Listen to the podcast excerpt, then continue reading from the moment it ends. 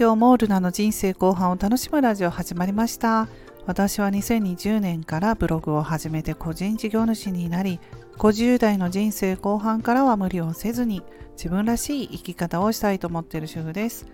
今日も聞いていただきましてありがとうございます。今日は12月9日金曜日ですね。前回ポッドキャスト配信無事にできましたということでお話ししたんですけれども、まあ、何気なくちょっと話していたんですがあのレターをいただきましてあの配信ポッドキャストへの配信をしたいと思っていたけれどもちょっとあのできなくて止まっていたんですが私の配信を聞いてもう一度ねあのやってみようと思いますということでレターをいただいたり私もポッドキャストをつないでみたいなと思いますとかいうねレターをいただいたんですよ。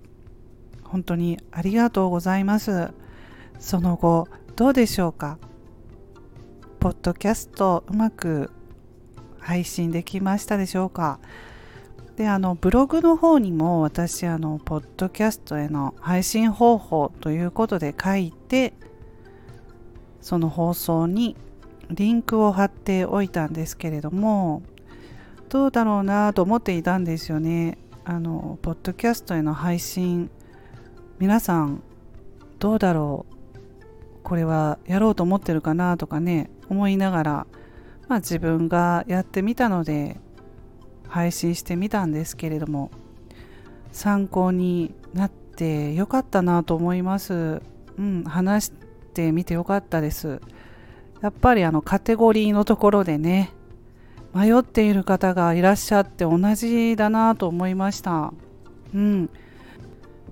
方法がね、そのもうちょっと分かりづらいという感じで、はい、思っていた方がいらっしゃったので、うん、やっぱりあの思うこと一緒だなと思ったりして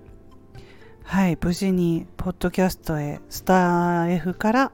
ポッドキャスト配信へうまくね配信できていたらいいなと思います。はい。まあなかなかねこう新しいことをしようと思ったらね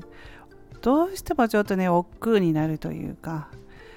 世代的にもアラフィフ世代私アラフィフ世代なんですけれどもなかなかこう新しいことをやるっていうことがだんだんだんだんなんかね面倒になってくるんですよね。うん、時間がやっぱりかかってしまうとかね先に思ったりとかちょっとあの説明文を読むのがね長長文書いて細かい字だと、うん、やっぱりこうしんどくなるなとか思ってしまうんですよどうしても。うんまあ、なのでねなんとかね、まあ、簡単にね私もね自分が経験したことは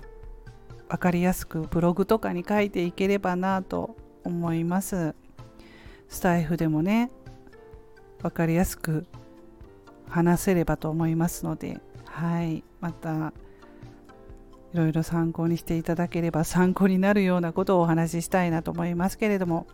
はい前回はねスター F からポッドキャスト配信へ無事に配信できましたということでねお話ししてよかったなと思います。はいそれでは今日はこの辺で終わります。また次回の配信でお会いしましょう。ルナでした。